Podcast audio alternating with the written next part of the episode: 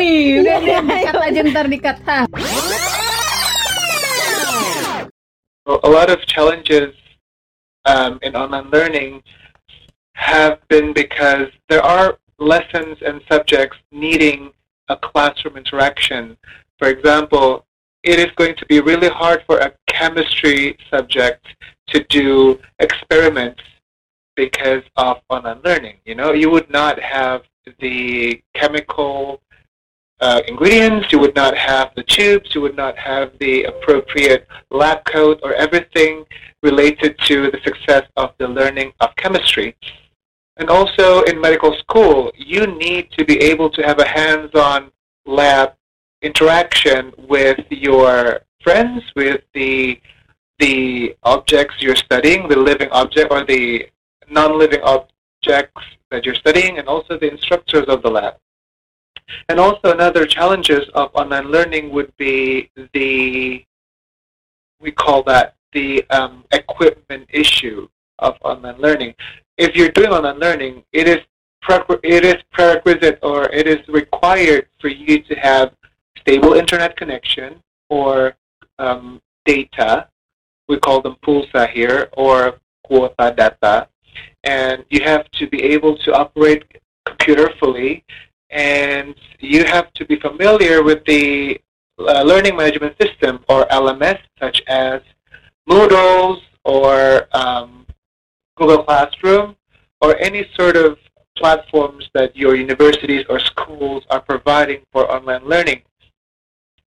Not only that, you have to also, or the school has to has to have teachers that are technologically um, proficient or technologically knowledgeable uh, in terms of uh, internet uses and um, producing materials online. Okay, uh, after that, I think another challenge of online learning, if I'm talking in a broader spectrum, is the um, the students themselves. They are actually millennials or Generation Z who are by genetics um, accustomed or familiar with technology. But the thing is, these students or these kids of Gen Z or millennials, they're using internet not for studying. They're using internet for information information searching, for posting on Instagram, tweeting on Twitter, or um, you know, Snapchatting, um, TikTok, whatever you call. They don't use that for learning, so that becomes learning through internet foreign for them. So they, at the same time, have to be able to be familiar with how how online learning system is.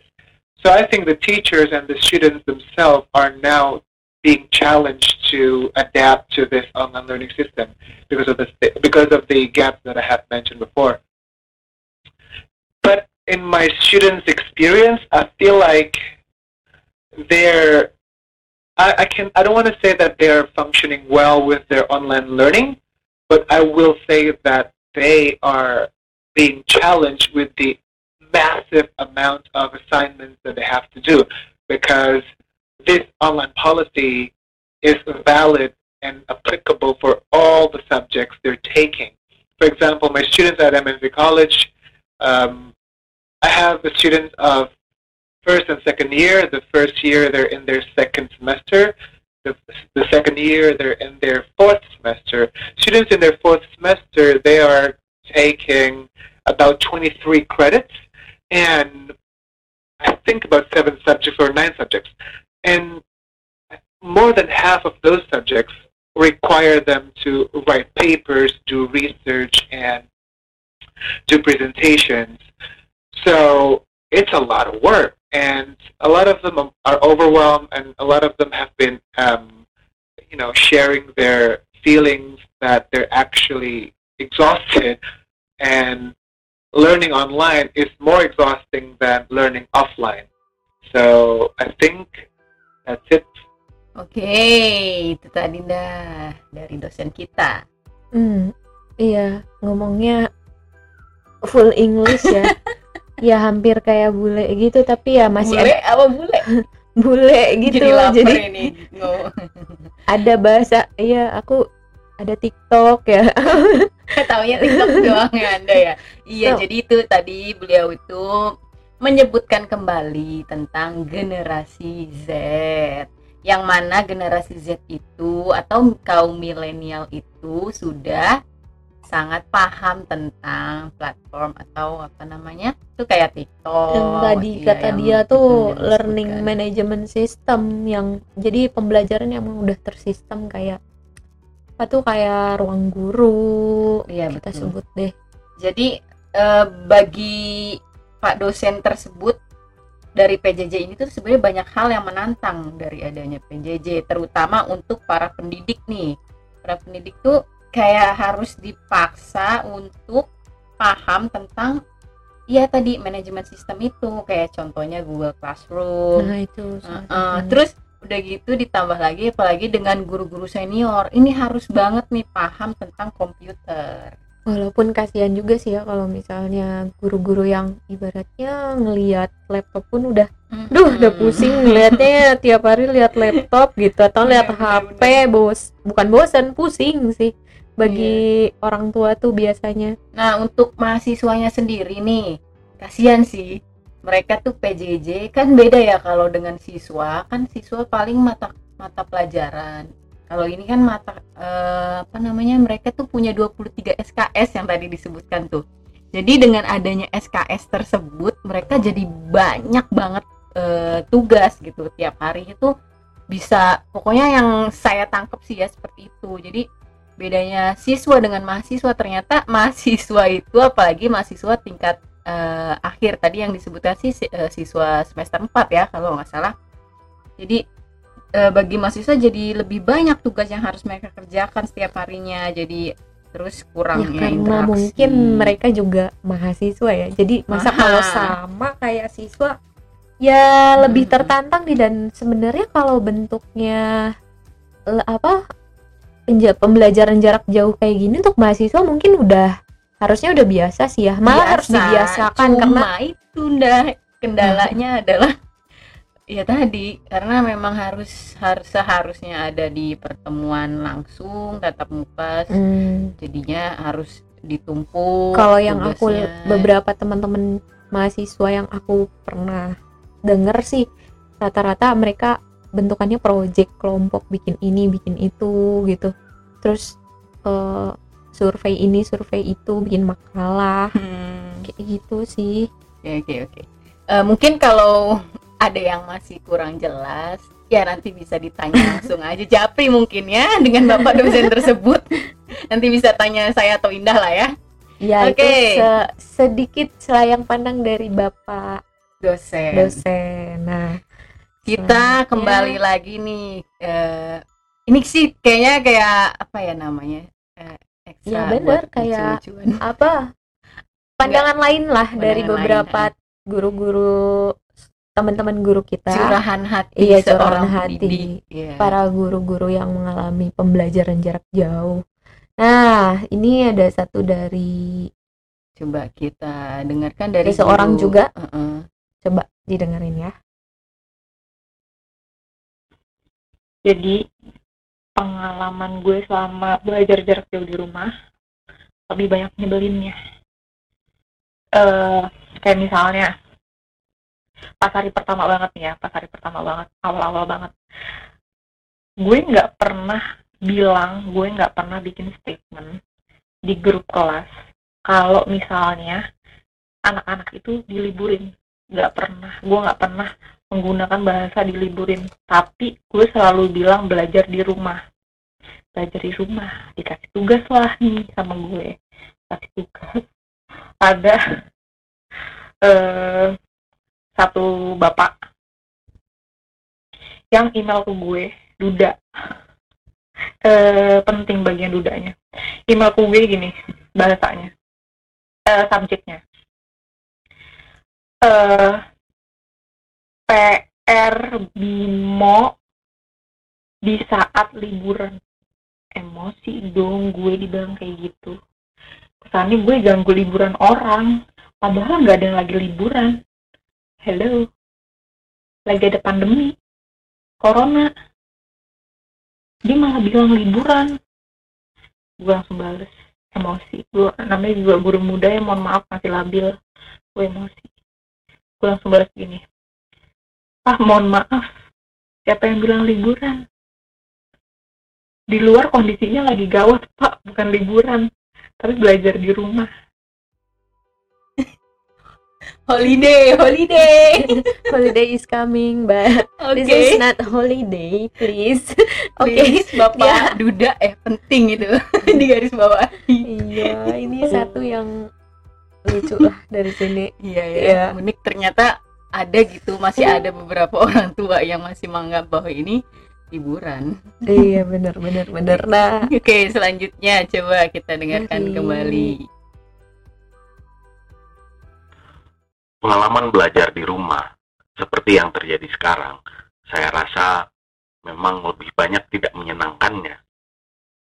Lebih banyak kurang baiknya. Artinya begini, yang pertama, siswa selalu banyak alasan. Bayangkan di sekolah saja mereka banyak alasan untuk tidak mengerjakan tugas, apalagi di rumah di rumah itu Pak Guru tidak ada sinyal, Pak Guru tidak ada pulsa, Pak Guru tidak ada data, Pak Guru tidak ada kepala. Kemudian guru-gurunya juga mempersulit. Artinya, kenapa tidak memberikan tugas yang bisa dikerjakan dengan HP-nya sendiri? Dengan HP siswa. Kenapa harus membuat makalah? Kenapa harus membuat video yang untuk dikirim aja susah? Karena nggak ada sinyal karena susah sinyal karena nggak ada data. Kemudian orang tua.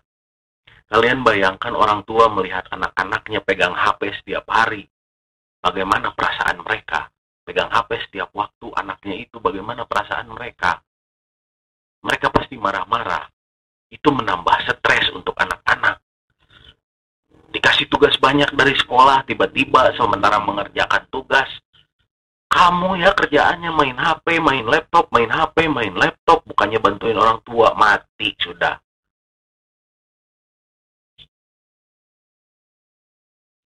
Kemudian kebijakan yang mempersulit. Artinya setiap hari harus laporan ke kepala sekolah harus laporan Sherlock harus Sherlock. Setelah Sherlock harus ada foto. Kemudian sekarang absen online. Absen online itu mending untuk mengecek kehadiran saja. Ternyata diminta dilampirkan dengan tugas-tugasnya dengan foto-fotonya. Sekali upload berapa mega itu? Wassalam. Tidak semua orang punya data. Sebesar itu. Saya kira memang terlalu berat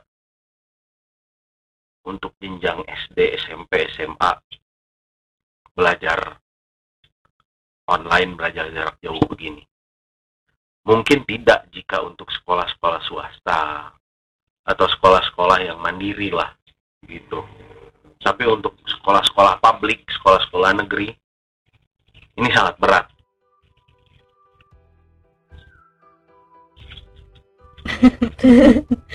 oke kok saya Eh. berasa sedang diceramahi ya ya aku hening sih kayak eh ini suaranya logatnya Aduh. orang Sunda tapi dia ini Sunda tuh Kerjanya- Papua sih eh, atau dia tuh dari dia Eh, dari logatnya tapi orang ngomong- Sunda tapi soalnya ada Pak Guru tidak ada kepala Iya, jadi apa dia ya? ngajarnya di Sulawesi. oh kepala itu apa Bagu. sih saya tuh Maksudnya sampai- nggak ada kepala, maksudnya kayak nggak ada otak enggak, dia saking pusingnya semua nggak ada, kepala juga nggak ada gitu, maksudnya gitu loh.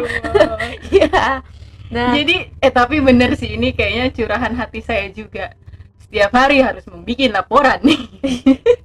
harus harus buat laporan ke kepala harus Sherlock. sekolah Eh ya. tapi kok ngomong-ngomong Sherlock ya? Jadi Sherlock tuh gini, ini kan untuk para PNS. Jadi Oh. PNS PNS tuh rata-rata yang guru itu dia harus Sherlock eh, tempat dia berada gitu. Oh gitu. Iya di beberapa sekolah. Gitu. Ternyata beda ya Jakarta. Jakarta Hmm, juga temen aku ada juga yang di Jakarta Sherlock juga sama. Oh gitu. Mm-mm. Kok Untuk yang kita PNS. enggak ya? Nah, nggak tahu saya nggak Iya, tahu iya. teknisnya Oke, tapi kalau beberapa teman di luar akhirnya itu. kita jadi tahu kan Mm-mm. oke selanjutnya langsung aja deh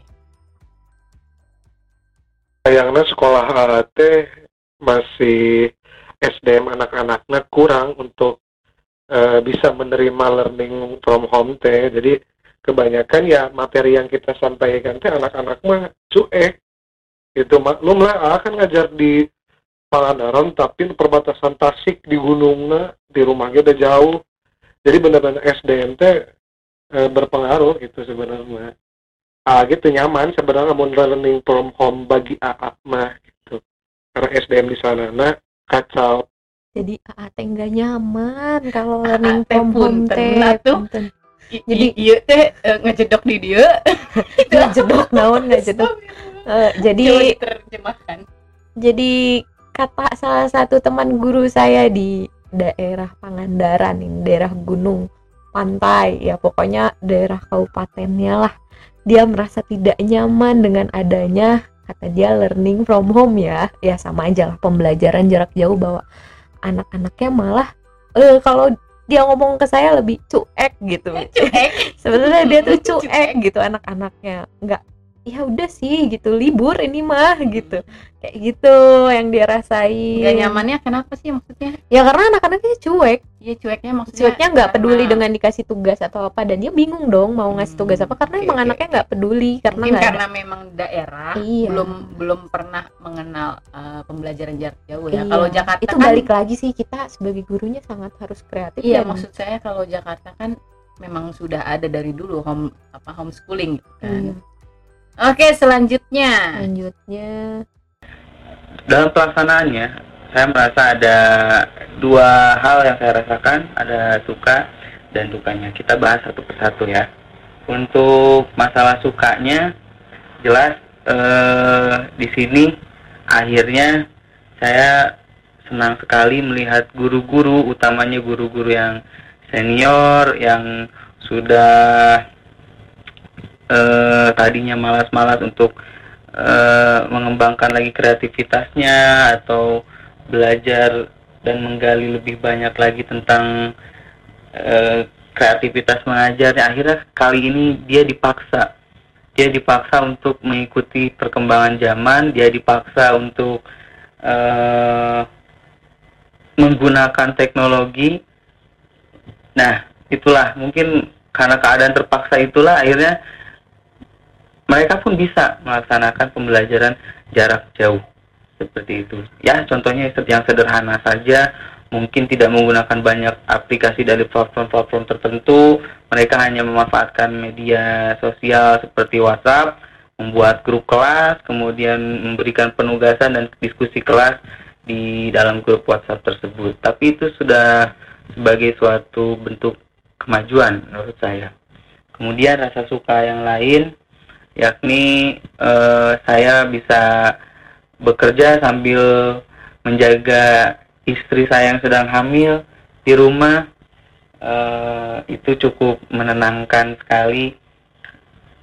Jika anda punya seorang istri yang hamil itu akan sangat menenangkan bekerja dari rumah. Kemudian eh, kita bicara lagi hal yang sukanya bukan bukan hal yang suka ya mungkin mungkin lebih tepatnya hal yang menarik. Jadi eh, saya meras- merasakan ada sedikit perbedaan ketika kita mengajar me- secara langsung bertemu dengan peserta didik dan menggunakan aplikasi atau eh, media-media lainnya. Contoh seperti yang saya lakukan sekarang saya biasanya menggunakan fasilitas Google Classroom untuk memberikan materi dan penugasannya.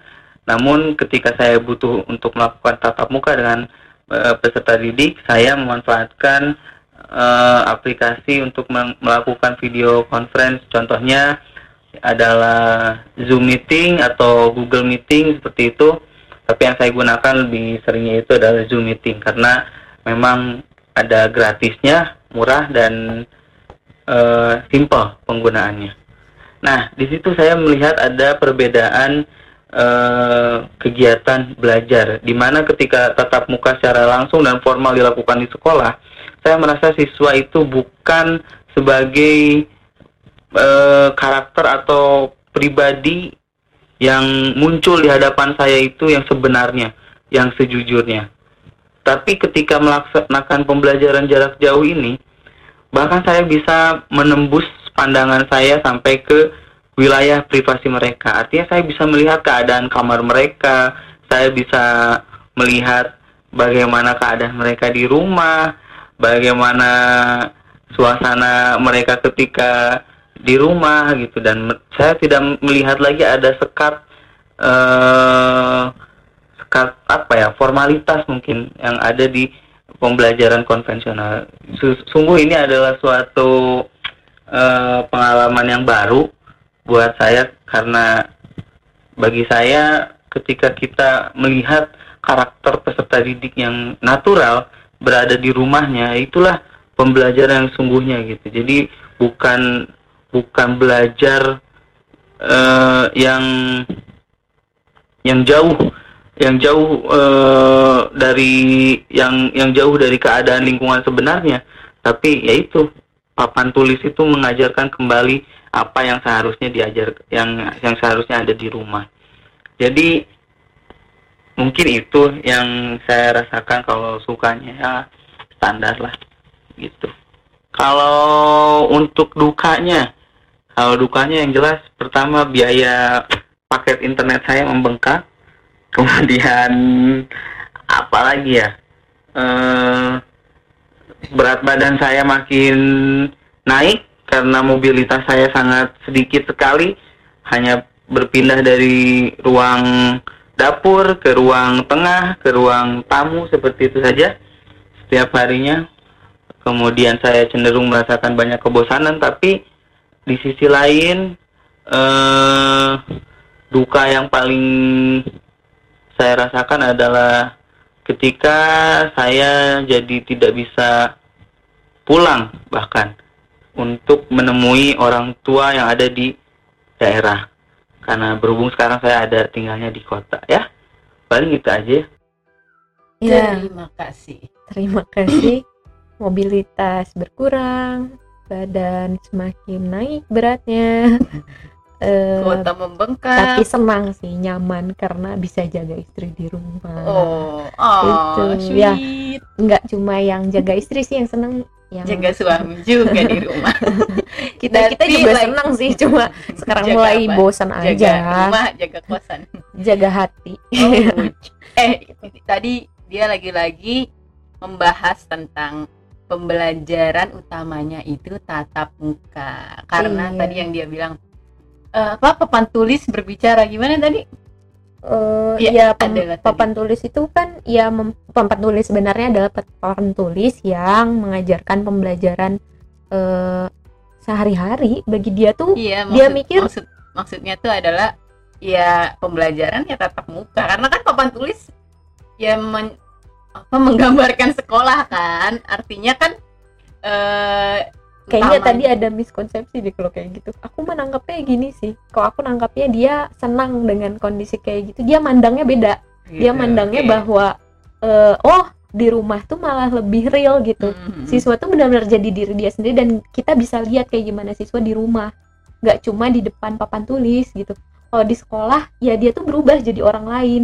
Jadi orang yang nggak biasa dia sehari-hari di rumah bahkan kalau di rumah kita bisa lihat rumah dia kayak gimana kamar dia seperti Iya, apa oke oke. gitu I see maksudnya jadi ini it's about perception. iya Oke, lanjut lagi. Itu sih eh, tergantung persepsi masing-masing ya. Hmm. Selanjutnya, Ya selama work from home ini minggu pertama masih aman sih minggu kedua minggu ketiga ini udah masuk minggu ketiga yang udah lumayan eh, cari-cari ide terus supaya nggak bosen ya nggak yang buat mengisi kebosanan gitu. Karena memang pagi kan ada tugas buat anak-anak tapi udah menjelang siang jam 12 ke atas itu udah nggak ada. Jadi ya berusaha ngisi ini aja sih mengisi waktu. Tapi bagusnya jadi banyak bisa ngelakuin apa yang susah dilakuin waktu masih kerja seperti biasa. Contohnya hobi gue kan salah satunya selain ngajar masak jadinya bikin-bikin sesuatu bikin-bikin hal yang baru yang belum pernah pun kita bikin. Habis itu ngebersihin kendaraan mobil motor sebersih bersihnya jadinya kinclong. Habis itu kamar kamar juga tuh yang karena udah punya anak dua kamar sering kayak kapal pecah udah mulai di dibener-benerin mantep lagi cakep lagi rapi lagi. Lebih banyak kan sukanya sih paling kalau yang nggak enaknya cuman ya kadang-kadang bosen aja. Tapi kebosanan itu akhirnya bisa menimbulkan kreativitas-kreativitas yang mantep sih. Itu sih positifnya. Kalau hal unik yang uniknya itu gue jadi banyak mengkreasikan hobi-hobi gue ya masak ya hobi bersih-bersih. Habis itu sekarang gue juga udah mulai pelihara-pelihara eh, kayak ikan kayak gitu. Ya bagus lah semoga nanti begitu udah selesai hobi-hobinya tetap bisa tersalurkan. Banyakkan positifnya. Banyakkan yang menarik dan bikin seneng sih. Hmm. Ah, enak banget Eh, sih. ini yang jadi istrinya ya, hobinya masak, beres-beres rumah. Semoga hobi-hobinya tersalurkan. ini kalau nggak salah diambil masih dua minggu sih dua minggu work Oh, from home. oh, jadi masih yang Semangat-semangat wah ya. seneng banget sih gitu bisa melakukan hal lain multitasking jadinya jadi ngajar nggak terus di sekolah bisa sambil ngapain sambil masak bisa sambil nyuci mobil bisa sambil beres-beres gitu kan Hmm. itu unik sih bagus Banyakkan hal positifnya kalau dia Mm-mm. bilang. Baik, selanjutnya ini dari ada dari dari masih di. Jakarta sih Oh, masih Jakarta. masih di Jakarta Oke. Jadi nggak semua anak-anak ini saya juga baru tahu nggak semua anak-anak itu mampu dalam yang namanya eh, menggunakan internet, mampu dalam hal finansial ya. Jadi saya pernah yang namanya marah-marah ke siswa, saya tanyain kenapa kamu nggak ngerjain, kamu nggak disiplin dan lain-lain. Dan ternyata memang siswa itu tidak punya laptop di rumah. Ya. Oke, eh, bisa dibilang bahwa oh tidak punya laptop, kan masih bisa ngerjain dari handphone dan siswa ini juga bisa dibilang dari keluarga tidak mampu gitu. Untuk jangankan untuk beli kuota gitu. Bayangin satu hari aja misalnya tiga pelajaran semua tugas on dari yang namanya internet. Kuota tuh terkuras berapa gitu dalam hal seminggu? Dalam hal nanti sebulan ke depan berapa gitu? Dan yang kita tahu kan memang dalam segi yang namanya ekonomi nggak semua orang tua itu mampu yang namanya beli kuota sebanyak itu gitu loh. Itu satu hal yang saya dapat bahwa nggak semua namanya anak-anak hmm, mampu dalam arti uh, bisa ngikutin pembelajaran daring ini. Nah, tembok kedua adalah ketika yang namanya anak-anak lagi Zoom meeting. Jadi ketika saya pakai Zoom itu, jadi nggak semua anak itu hadir. Ada yang bilang kesiangan lah. Dan yang lebih parahnya lagi, ada anak yang memang datang Zoom meeting, tapi kameranya ditutup gitu loh. Tinggal tidur saya ngejelasin kan. Wah ini bener-bener istilah katanya kita udah capek-capek nyiapin materi, udah membungkus materi supaya anak-anak lebih yang namanya tertarik belajar tapi ketika jadi eh, banyaklah hal-hal lain. Kayak misalnya lagi zoom meeting saya pun tiba-tiba ada suara yang mengganggu ataupun ketika zoom meeting internetnya terputus ini kan jadi yang namanya cerita-cerita baru dalam work from itu. Tapi seenggaknya jadi saya lebih sadar bahwa interaksi yang namanya dengan siswa itu tidak pernah bisa tergantikan. Feelingnya itu beda dengan ngajar antara tatap langsung siswa bercanda kita interaksi langsung dengan via yang namanya internet itu jauh banget beda. Jadi seolah-olah kayak ada jarak gitu, kayak ngomong tengah-tengahnya ada tembok gitu. Itu sih yang saya rasakan selama kerja dari rumah. nah ini baru nih ngerasa kalau ada tembok Iya, emang temboknya tuh ya online-nya ini kita gitu. tuh kayaknya eh, nggak bisa ya LDR gini tuh. Iya, terlalu eh, boleh ya ada LDR tapi tetap harus ada pertemuan gitu Enggak kan. sih kalau aku dari dulu emang nggak bisa LDR. Iya, eh, nah ini ngomong-ngomong jadi bahas Enggak hubungan. udah ya, jangan dibicarakan.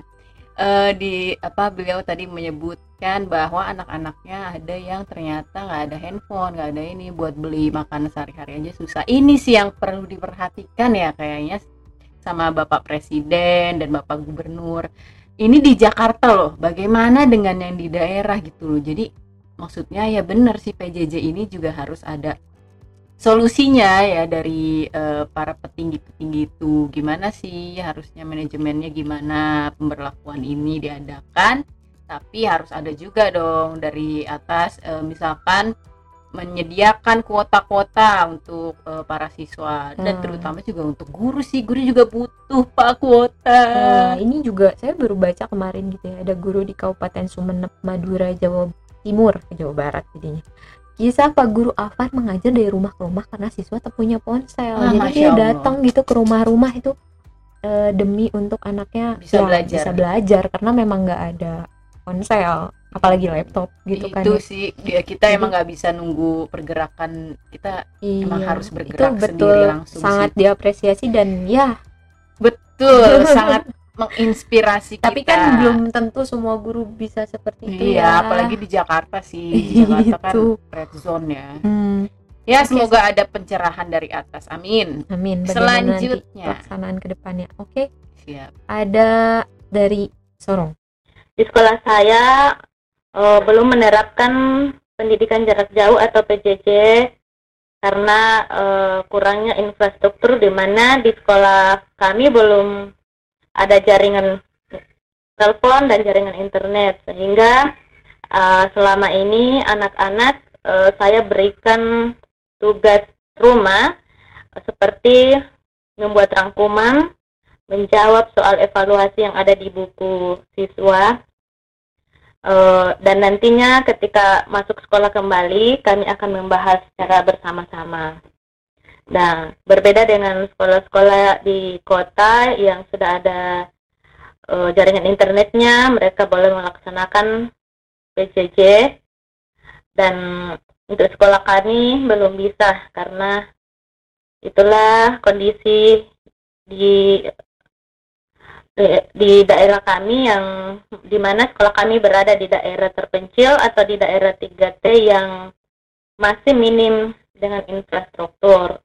Selain jaringan internet, anak-anak kami juga belum memiliki semua belum memiliki handphone. Jadi eh, langkah yang kami ambil adalah hanya bisa memberikan tugas rumah kepada anak-anak didik kami selama libur eh, untuk mencegah penyebaran COVID-19 ini. Dan harapan kami ke depannya semoga sekolah kami boleh berkembang, daerah kami boleh mendapat jaringan telepon maupun jaringan internet agar kami boleh maju seperti sekolah-sekolah lain. ya jadi ini sebetulnya saya dapat dari beberapa guru di Sorong Papua ada beberapa guru sekitar lima tapi semuanya pun sama mengalami. Kenapa tidak saya masukkan semua? Karena ini cukup mewakili gitu. Cukup Iya. mewakili bahwa mereka kekurangan fasilitas kekurangan eh apa namanya sumber belajar yang layak sih sebetulnya. Makanya hanya memberikan tugas yang kemungkinan nggak tahu kapan akan dibahasnya itu gitu. yang seperti kita bicarakan tadi kalau di Jakarta aja belum semerata susah, itulah ya tapi kan? ya gitulah ini proses apalagi mudah-mudahan jadi- di Sorong bagian jadi PR buat Ya, betul. bapak bukan bapak Mas Menteri Oh ya, Mas Menteri tolong Iya. diperhatikan. selanjutnya ada dari daerah. kita pindah ke Lampung Oh ini masih daerah Iya, ya. masih di daerah ada Coba dari Lampung apa ya bedanya Lampung dengan Sorong? ujung ke ujung rata-rata orang tua murid itu di sini adalah petani dan tidak mengerti dengan apa yang namanya email dan segala macam itu ya hal-hal yang berbasis daring seperti itu. Nah jadi ketika eh, kebijakan belajar di rumah itu dilakukan di desa tentu tidak akan berjalan baik murid-murid itu tidak bisa sepenuhnya melakukan eh, pelajaran secara online seperti itu. Nah untuk mengatasi hal tersebut maka Nah, kita sebagai guru itu biasanya membuat saja tugas-tugas offline yang harus dikerjakan biasanya per minggu seperti itu. Nanti minggu ini harus mengerjakan apa, minggu ini harus mengerjakan apa, seperti itu. Nanti kemudian ketika waktunya sudah uh, aman, kemudian sudah disuruh masuk lagi, maka tugas-tugas tadi akan dikumpulkan seperti itu. Seperti itulah pokoknya ya. Nah, kenapa diliburkan? Itu karena banyak orang-orang yang di Jakarta itu berpulang kampung jadi oh ada ODP ada PDP jadi pemerintah itu waspadalah jadi lebih baik mencegah daripada mengobati. Seperti itulah. Jadi memang agak susah kalau di desa karena orang-orang tua itu kebanyakan lebih teladang seperti itu. Mereka petani nelayan seperti itu. Jadi tidak mengerti hal-hal yang sifatnya dari online dan segala macam. Jadi kalau misalkan mau- menginstruksikan untuk anaknya juga untuk melakukan hal-hal yang berkaitan dengan daring juga tidak bisa itu karena ya memang apa ya namanya itu tempatnya itu tidak memungkinkan seperti itu. Jadi ya itu tidak berjalan dengan lancar. Jadi orang tuanya itu pada keladang pada ke laut seperti itu. Jadi tidak terlalu peduli dengan hal yang berbasis seperti ini. Dan mungkin juga mereka tidak mengerti ya dengan covid 19 ini.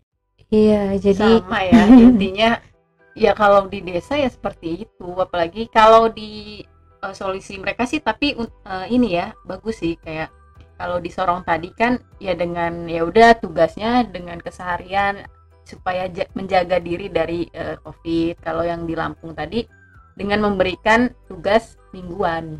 Tugas mingguan iya. Emang apa ya?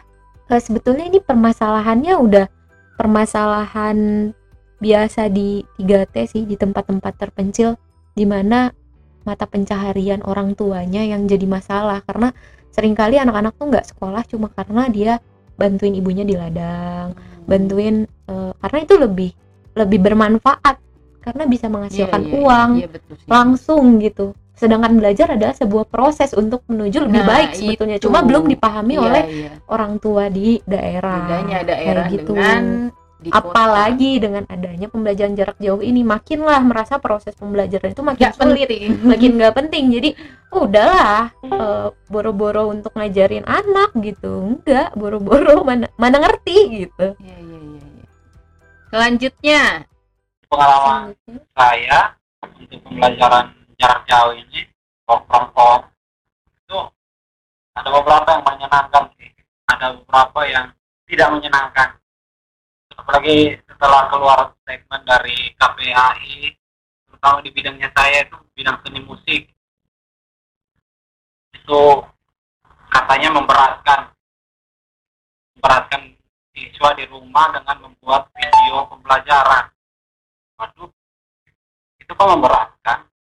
Itu itu yang nggak gue senangin tapi ya, positifnya ada beberapa orang tua yang ternyata tahu oh ternyata kemampuan anak saya seperti ini. Oh ternyata kemampuan musik anak saya seperti ini. Ini khusus bidangnya saya ya. Jadi bentuk pembelajarannya itu kebetulan pembelajarannya itu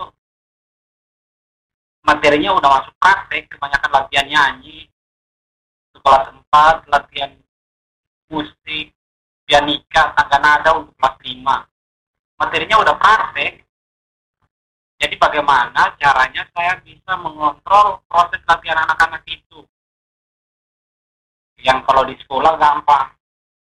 Kita tiap kali pertemuan latihan tangga nada latihan penjarian latihan vokal latihan pernapasan. Tapi karena di rumah bagaimana caranya saya harus bisa tetap mengontrol anak-anak itu? Nah materinya itu yang positifnya materinya saya bisa belajar buat konten di YouTube buat konten kecil-kecilan tentang materi pembelajarannya saya. Karena di Google Classroom juga kalau umpamanya kasihan juga paket datanya. Karena uploadnya itu videonya besar. Saya terpaksa upload aja di YouTube. Berbagiin aja linknya. Jadi ada video pembelajaran vokal video pembelajaran pianika tutorial penjarian pianika penjarian vokal. Setelah itu saya bagiin linknya untuk anak-anak latihan nyanyinya lagu apa dan ada beberapa banyak orang tua yang menanggapi ini dengan positif. Banyak orang tua yang menanggapi ini dengan positif. Mereka tenang bahagia. Tugas terakhir saya itu bernyanyi bersama keluarga jadi positif positif yang saya rasakan tentang pembelajaran jarak jauh ini work from ini ini setidaknya pendidikan itu jadi berlangsung dua arah. Bukan hanya sekolah dan guru dan siswa tapi guru orang tua dan siswa.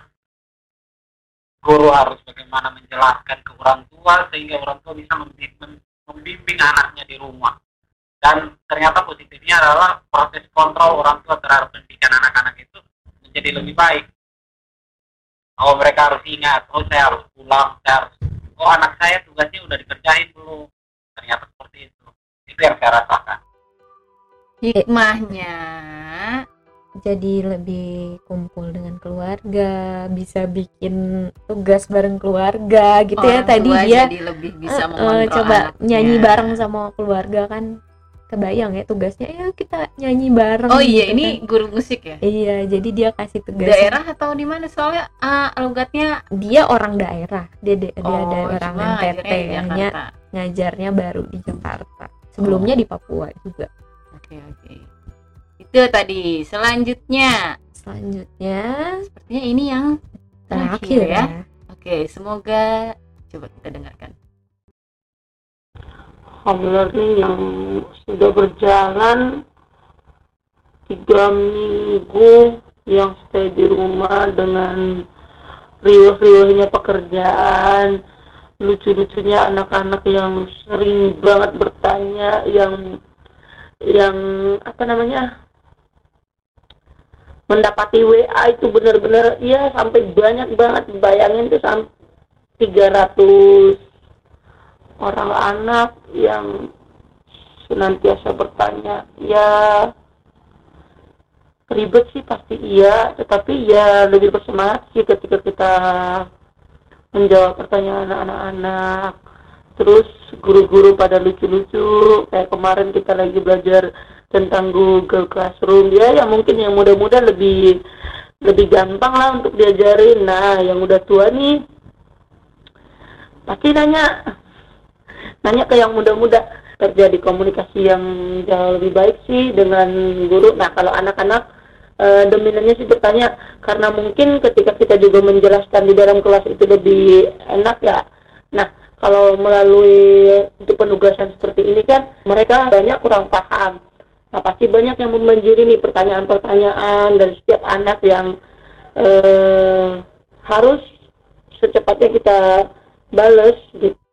Jadi famous ya di WhatsApp. 300 message dan itu tuh harus direspon semua.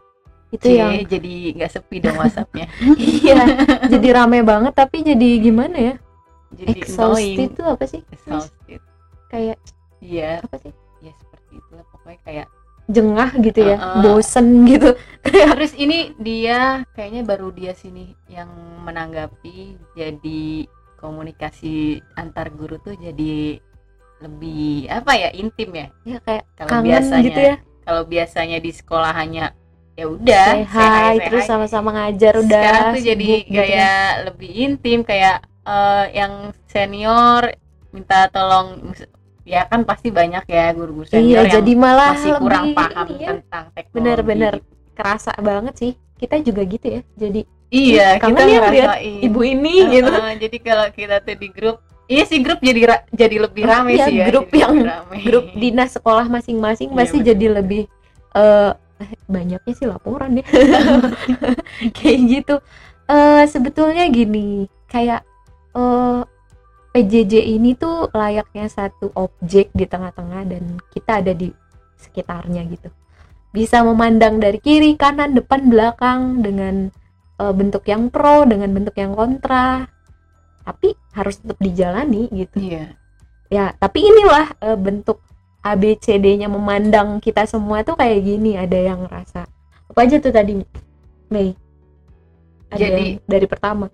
Ba- banyak saking banyaknya saya yang tuh- paling banyak tuh aku ngerasanya lebih kuota iya sih. abis ya. Tapi yang paling utama dan kayaknya pak kalau dibilang nih ratingnya paling tinggi Hmm, eh ya ini sih anak-anak eh, orang tua tuh masih banyak yang nggak punya handphone ya maksudnya kecuali di swasta masih ya belum tercapainya komunikasi antara jadi- guru ke orang tua Hmm. yang akan menyampaikan ke siswa eh ke muridnya ya jadi hubungan ketiganya masih belum bentuk komunikasinya masih belum tercapai sehingga pembelajarannya kurang Jadi kurang bagus. sebenarnya ada apa solusi dari bapak dosen kita yang tadi itu. Hmm. Eh, beliau menyebutkan bahwa eh, seharusnya apa sih namanya permasalahan pendidikan di Indonesia itu adalah teknologi kan.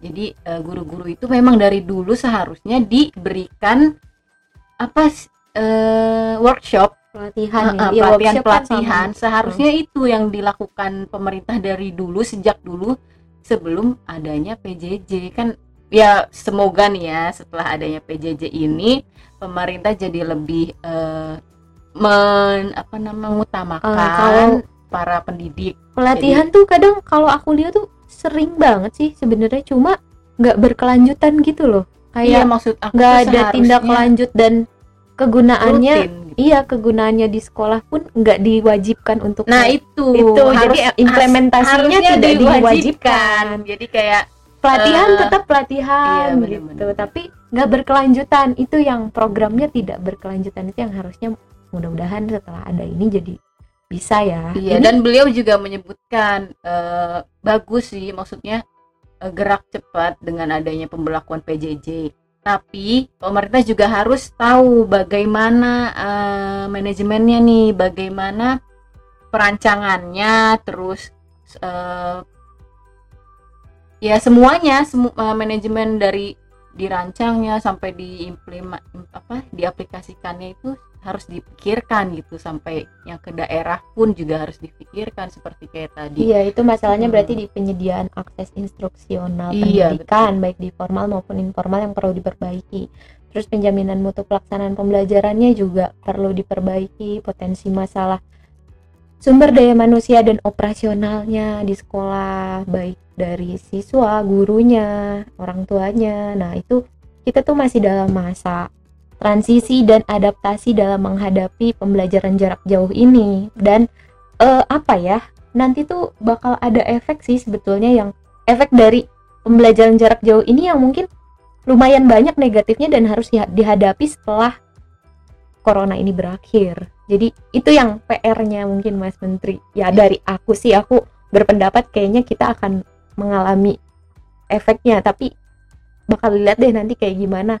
Soalnya kan pembelajaran sekarang jadi banyak kayak eh, pembelajaran kayak apa ya kurikulum bukan kurikulum materi-materinya banyak yang terlambat ya Iya. kan US Iya, kayak gitu, Jadi UN eh, ditiadakan. di- iya, jadi semuanya banyak apa ya banyak kebijakan yang mendadak gitu.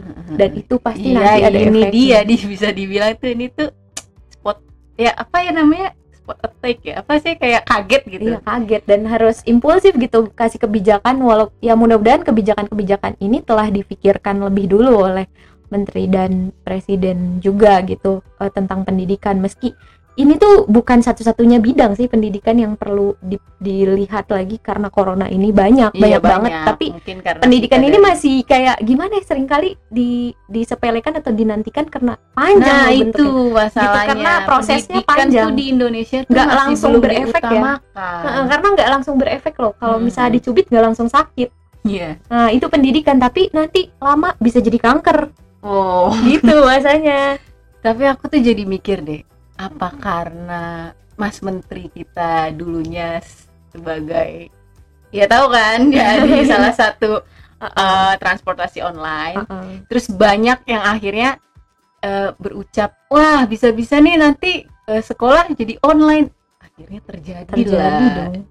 Bayaran jadi online eh, ujian jadi online. Iya Iya, benar sih terjadi. Terjadi. terjadi jadi doa. Tapi ya iya. nggak apa-apa sih ini sebenarnya berarti untuk dia bisa mem eh, apa emang dia kan basicnya dari situ iya sih kita insya Allah sih sorry Iya, jadi dia percayalah. beliau maksudnya beliau tuh memang basicnya dari sana ya percayalah mudah-mudahan semoga dengan adanya kebijakan iya, semua iya. ini tuh ada ke depannya tuh bisa ditanggung jawab Mm-mm, betul. nah, oleh jadi Mas Menteri gitu mungkin ya dari adanya wa- wabah ini musibah ini terus tiba-tiba diberlakukan PJJ ini Iya. jadi makin pemerintah jadi makin aware kayak Iya. ke salah satunya ke pendidikan kitanya juga selain Iya. pemerintah kita jadi makin kreatif Betul. lebih melek teknologi Mm-mm. itu yang jadi sisi positif lah aku kalau ngelihat eh, guru-guru tadi tuh komentar ngeluh terus yang ujungnya ya mungkin aku juga yang salah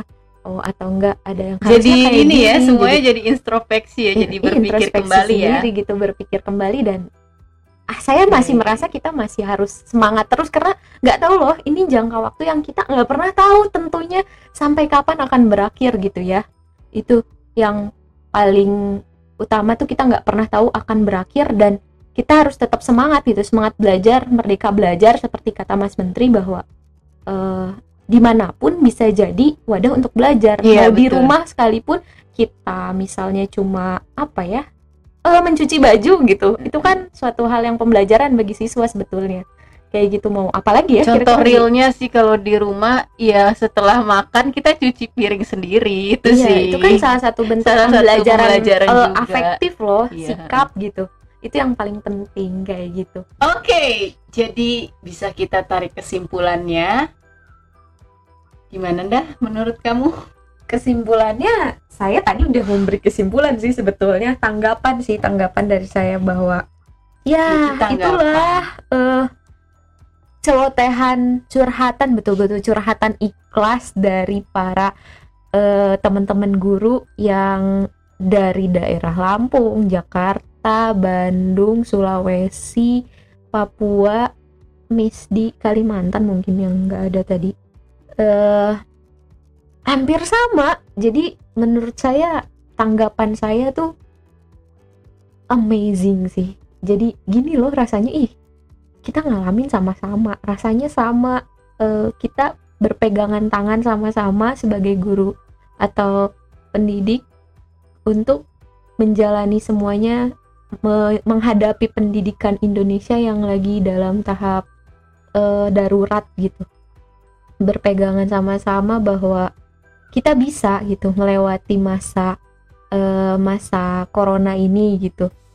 Nah, berhubungan dengan PJJ dan guru-guru kita nih yang tadi sudah kita dengarkan semua, ternyata ada juga eh, PJJ ini tuh menggerakkan apa ya banyak para contoh yang kayak kemarin kamu share itu apa ya itu tuh? itu surat kabar guru Nah, sih itu, tuh dari kayak- komunitas yang dibangun oleh Najila Shihab ya Nah iya, jadi itulah salah satunya yang bisa kita lihat dengan adanya PJJ itu jadi banyak komunitas eh, yang komunitas eh, yang bergerak di bidang pendidikan, pendidikan, Heeh. iya, yang menyediakan fasilitas ya. fasilitas terus eh, apa ya tempat wadah untuk bertukar pikiran soal strategi belajar Nah, eh, media pembelajaran gitu kan. Ya beberapa seperti itu. Dan ternyata nih aku juga baru dapat info kemarin-kemarin ada dari Kementerian Pendidikan sini dari negeri dari ya dari pemerintah meluncurkan sebuah portal portal guruberbagi.kemdikbud.go.id Oh iya iya dari itu ya. sebagai iya. sumber bertukar referensi dan inspirasi bagi guru-guru untuk mendukung proses mengajar jarak jauh atau melalui daring. Jadi di sana banyak banget praktek baik dari guru-guru di seluruh Indonesia. Nah, itu Nah, yang iya. bisa buat jadi eh, wadah lagi gitu. Apalagi kan ini bentuknya dari pemerintah ya. Berarti pemerintah sudah cukup mulai aware ya, udah mulai sadar iya. bahwa ternyata kita tuh masih eh, butuh Betul, bertukar pikiran betul. tentang strategi pembelajaran yang seperti apa sih eh, medianya harus seperti apa dengan bentuk eh, apa pembelajaran jarak jauh ini cukup bagus kan berarti ya Lalu juga ada lagi sekarang tuh sudah mulai di TVRI ya. Sudah Oh mulai iya, ada. mulai mendukung Apa adanya sih pembelajaran eh, yang secara nggak mesti langsung, lewat live, laptop live. atau eh, HP ya berarti ini langsung di TV gitu untuk mempermudah bagi yang tidak mempunyai gadget, bagi yang kuotanya ku- kekurangan kuota. Jadi kita ini para para pendidik tuh bisa me, eh, apa namanya memanfaatkan belajar dari televisi. Dari televisi, benar, yang- Sedangkan TVRI ini kan memang men global ya, maksudnya eh, di berbagai bagian Indonesia TV ada. Republik Indonesia Iya. TV nasional lah gitu betul. kayak gitu milik pemerintah bukan milik swasta Iya, jadi jadi pemerintah cukup udah ini mulai loh, sih ya. udah jadi peka, sudah sangat cepat gitu tindakannya cuma eh, mungkin informasinya belum belum begitu tersebar banget sih jadi mudah-mudahan eh kita juga yang di rumah guru-guru juga lebih kreatif lebih nyari tahu lebih berusaha eh harus gimana nih ya Eh, Iya, harus lebih- melek gitu lebih putar otak Iya, lagi lebih putar otak lagi. Eh, terutama seperti saya ini yang memang eh, sulit banget sih untuk mengerti teknologi itu tapi ya dengan adanya ini ya kita akhirnya jadi dipaksa untuk belajar itu sih yang kita Iya. bisa tarik kesimpulan dari semua pengalaman yang dialami oleh oleh para pendidik itu Hmm. dan kita tuh banyak banget terima kasih untuk para teman-teman guru yang sudah mau Udah mau meluangkan, meluangkan waktunya untuk, untuk bisa mencurahkan. mencurahkan isi hatinya tentang proses pembelajaran jarak jauh betul ini ya. untuk mau bercerita nggak nggak ja- eh maksudnya jarang loh ya eh, orang yang mau bercerita gitu kayak Kalau saya ngerasanya nih kalau semua teman-teman guru saya saya suruh cerita bakal banyak sih sebetulnya cuma mungkin ini sebagai perwakilan aja. ya bener. Karena aku ngerasanya saat kita ditanya sesuatu hal yang kita hadapi dan itu masalah banget gitu, akan gampang banget. Oh iya, ayo kita cerita Nah, gitu namanya orang curhat ya. Kayak gitu sih. Cuma bener sih, terima kasih banget karena udah ada karena ya maksudnya dengan adanya kita mengumpulkan mereka di sini tuh eh ya pasti kan orang-orang pasti akan jadi lebih tahu oh ternyata di eh, di berbagian daerah ini kekurangan ini jadi ini jadi tambahlah wawasan kita Iya. gitu jadi eh ya PJJ ini dan wabah ini jadi memberikan kita tuh eh, sedikit eh banyak kepedulian sih jadi saling membantu. Banyak sisi positifnya yang semoga kita selalu ambil sisi positifnya dan eh, ya mungkin untuk episode kali ini eh, memang tujuan di awal adalah ingin menyampaikan eh, apa curhatan maaf ya ini kayak ada tahu gimana gitu Oke. ya Jadi eh, episode episode satu kita kali ini akhirnya dan ya akhirnya udah udah di. Widih Semoga ya untuk kalian yang mendengarkan tidak bosan. Mungkin ya ada sih bag- eh, sebagian yang membosankan mungkin bagi kalian, tapi inilah kita sahabat telinga yang ingin menjadi pendengar yang baik buat kalian semua. Jadi dan semoga juga siapapun- kita bisa didengarkan Amin. dengan baik gitu. Ya semoga kita bisa diterima oleh kalian dengan baik, dengan hangat. dan kita juga minta maaf pastinya ya kalau Iya, misalnya kalau ada kekurangan, kekurangan, ada kesalahan, kesalahan, apalagi ini kan ngomongin, kebelibetan. ngomongin bidang pendidikan yang eh ini sebenarnya pendapat saya sih dan pendapat teman-teman semua bukan bukan apa ya, bukan ahli, bukan eh, Iya, mungkin kita praktisi gitu ya. perlu juga sih membuka forum ya. Mungkin ada masukan atau komen atau Nantilah Eh, untuk iya. ke depannya akan iya, ada akan ke, ke sana ke arah gitu. sana. Semoga ini jadi langkah awal yang baik ya dan jangan lupa ditunggu untuk episode selanjutnya ditonton lagi ya dan itu eh masih didengarkan lagi. Eh, ditonton. Kok ditonton ya? Berasa. iya. Jadi- Mudah-mudahan nanti bisa ditonton ya lama-lama. Amin, itu Iya. sih nanti ya. Eh, tuh kan saya jadi lupa mau ngomong apa. Episode selanjutnya jangan dulu dibuka ya untuk Jangan dong, jangan.